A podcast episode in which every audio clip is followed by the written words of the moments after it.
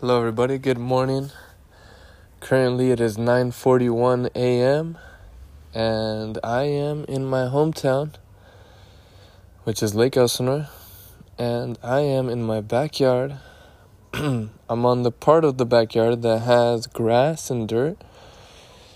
And I'm barefoot and I got my feet on the I mean basically it's it should all be grass but there's patchy parts which no longer grows I mean there's parts where there's no more well there's like patchy grass and then there's parts where it's pretty much just dirt and little weeds coming out. So I got my feet on the part that's more like dirt and um, I'm shirtless and I just got shorts on, shorts on. And it's not really sunny per se because there's a lot of clouds and it's kind of I would say maybe like a tiny bit foggy. I mean, you could clearly see everything. It's not like a foggy where I can't see things. Well, I can't really see the sky though. The sky is, looks foggy, but I mean, I could see everything in terms of like that's lower to the ground. Like you could, I could see everything. I could see the houses across the street. But yeah, it's a bit foggy. Um, I mean, there's a little hill close to the house here. It's called Rome Hill, and I could see it from here and it's a tiny bit foggy. Like I could still pretty much see it almost normally, but yeah, you could tell it's a bit foggy. So the fogginess, there's a little fogginess. And I guess this is like a mindfulness practice, like I did on a few podcasts ago when I was walking at the park and I described where the sun was at. So I'm just kind of describing to you guys that, describing to you guys right now what it's kind of like in my environment. Um, there's a bird flying by. I'm not sure what type of bird, but it looks really nice.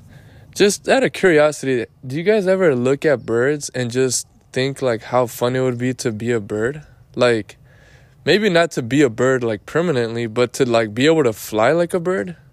You know, like you see sometimes the way these birds are flying and they, they then they like stop flapping their wings and then they start dropping and then they open their wings and then they're gliding. It's just like, man, I feel like every I feel like there's a good portion of us human beings who would love to be able to fly like all these birds, right?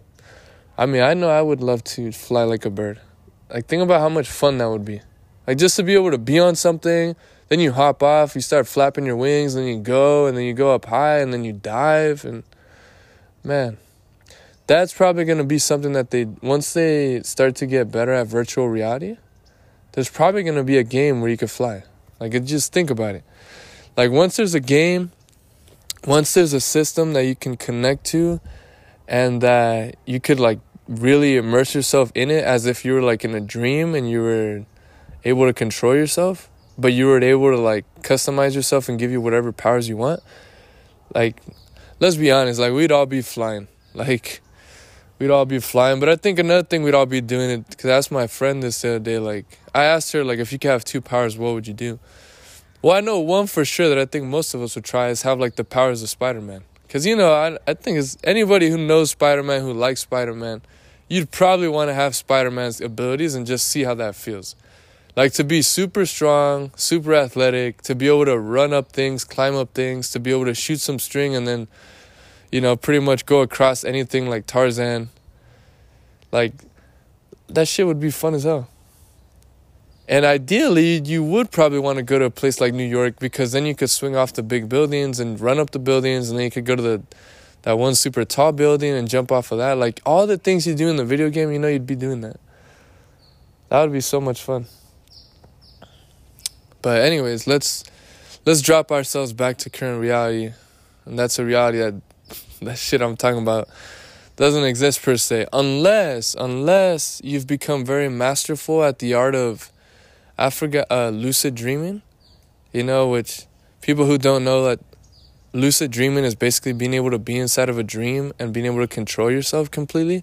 Like if you've mastered that, then I guess you don't have to wait until these devices come out, these virtual realities. Like you can just go in there and do it. And uh, I guess I, I could even start to practice techniques to get better at lucid dreaming, but that hasn't necessarily caught my attention too much yeah. Anyways, um, yeah, still out here in the backyard.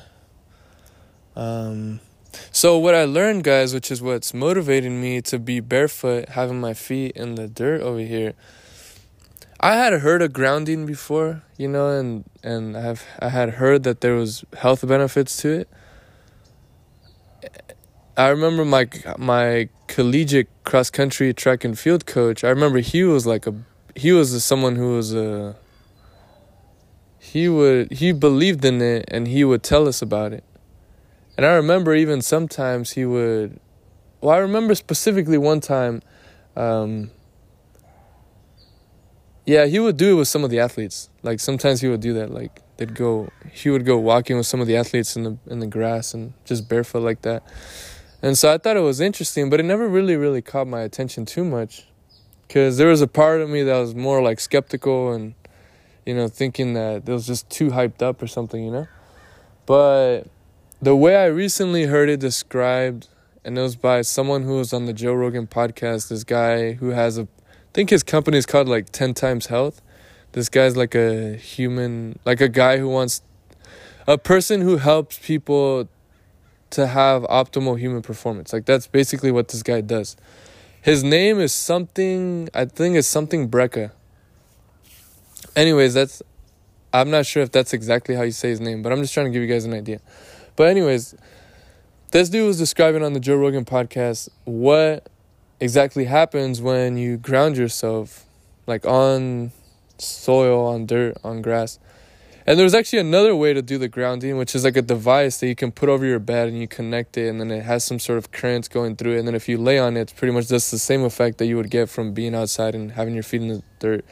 But essentially, what grounding does, so the way he described it was if you were to take a sample of your blood and put it under like a microscope and you look at it, I guess a bunch of your red blood cells would be kind of like stuck to each other. Like it, like it to the way I perceived it was like red blood cells are kind of sticky. And so yeah, if you take a, a sample from your blood, you put it under a microscope, your red blood cells, a bunch of them are gonna be kind of stuck to each other. I don't think like all of them, but a good amount of them are just kind of stuck to each other. So he says that when you ground yourself, whether it's through being down in the dirt, soil, or like having that device where you can lay it over your bed and then you lay on top of it either way what it what it does when you ground yourself is that it it pretty much takes your red blood cells and it completely separates them. So then they're all able to essentially move through your body much more efficiently because they're all been separated. Almost it's almost like yeah like initially like before the grounding your red blood cells are going to be like stuck together. And so the the transportation of those red blood cells, aka nutrients throughout the body, is going to be less efficient. So when you ground yourself, it somehow basically separates these red blood cells, and then now it's like it's flowing like much more efficiently throughout the body. And I think that obviously, as a side effect, well, now you just feel better because things are flowing better within your body, energy flows better, blood's flowing better, so you just feel better. So, and he said, this guy on the podcast, on the Joe Rogan podcast, and again, I'm sorry that I don't know the name, but I, am a, you know what? Let me come back right now. All right, so yeah, this guy's name is Gary Brecka. So it's G A R Y space B R E C K A. And this guy was on the Joe Rogan podcast and he talks about what I'm talking about. So just wanted to throw that in there in case you guys are really interested in what I'm talking about and want to hear more cool stuff about health. I mean, I feel like this guy was pretty, pretty. I felt like everything he was saying, like he had a, he felt like to be a very honest person, and he felt like everything he said, he had some sort of reasoning, logic behind it, or experience backing up what he's saying. So I thought it was pretty legit. Anyways, so I think I was about to explain the way that this person, Gary Brecka, explained to Joe Rogan that what he was saying like he found it to be true not just because like but more in a scientific factual way he took um he actually did I, I think he actually did what um what I said he took a blood sample he put it under a microscope he looked at it before he grounded and then he grounded and then he took another blood sample and put it under the microscope again and he literally saw what I said like he saw the blood separate so that's how I was like, oh shit. Like it wasn't just like he just said what it does and then it didn't explain how we know that it does that. Like he, I think he personally did that test on himself to see what effects it had. So I'm like, oh, okay, that's legit because that's like proof.